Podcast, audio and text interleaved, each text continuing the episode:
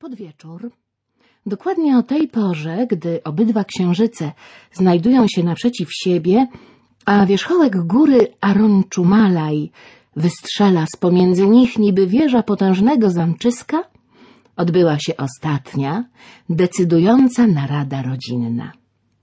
Tym razem nie brakowało nikogo. Przybyli nawet górulowie, którzy na ogół niechętnie opuszczają swoje kratery na zwietrzałych pagórkach i nie raczyli zaszczycić swą obecnością żadnej z poprzednich narad.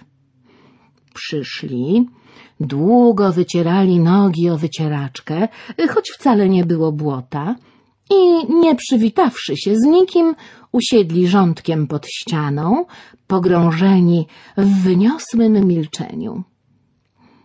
Zobacz, co oni mają na nogach, powiedziała zdumiona Tapati, która widziała ich buty po raz pierwszy w życiu.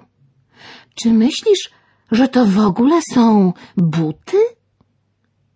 Nie otrzymała odpowiedzi, ale z przejęcia wcale tego nie zauważyła. Więc to są górulowie, myślała podniecona i ani róż w tej chwili nie mogła sobie przypomnieć, czy wyobrażała ich sobie tak czy siak. A bardzo lubiła wyobrażać sobie różne rzeczy. Z pewnością jednak nigdy nie przyszło jej do głowy, żeby ktokolwiek mógł nosić coś takiego na nogach.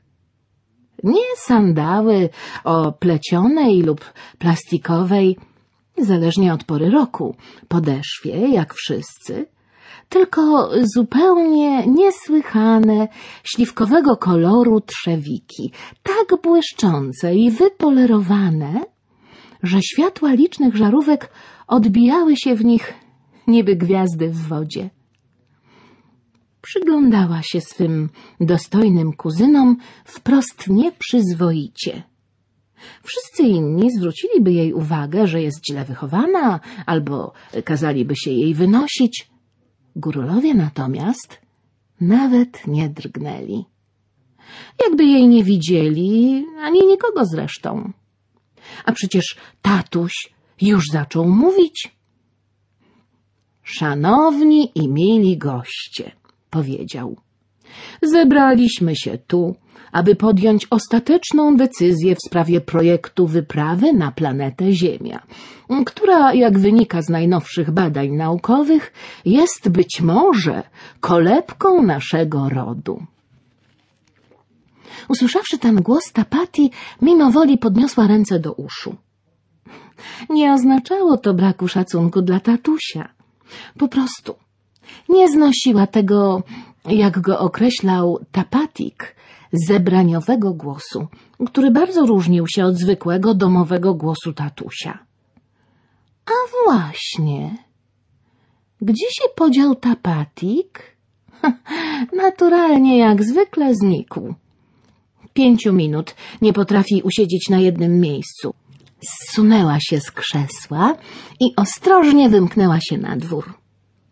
Robot kuchenny XL rozstawiał talerze na wielkim ogrodowym stole, oświetlonym dwiema kolorowymi lampami. — Wyszłaś z takiej ważnej narady? — spytał.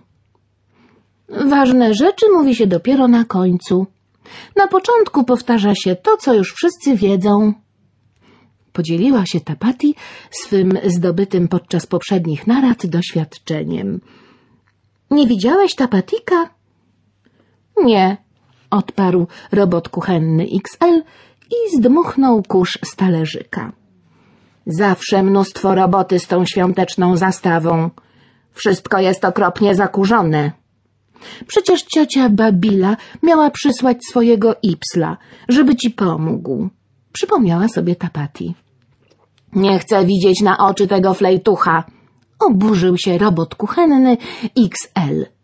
Wolę urobić się na śmierć, niż mieć coś takiego do pomocy. Tak mocno dmuchnął na kolejny talerzyk, że o mało go nie stłukł. Tapati stała przez chwilę niezdecydowana.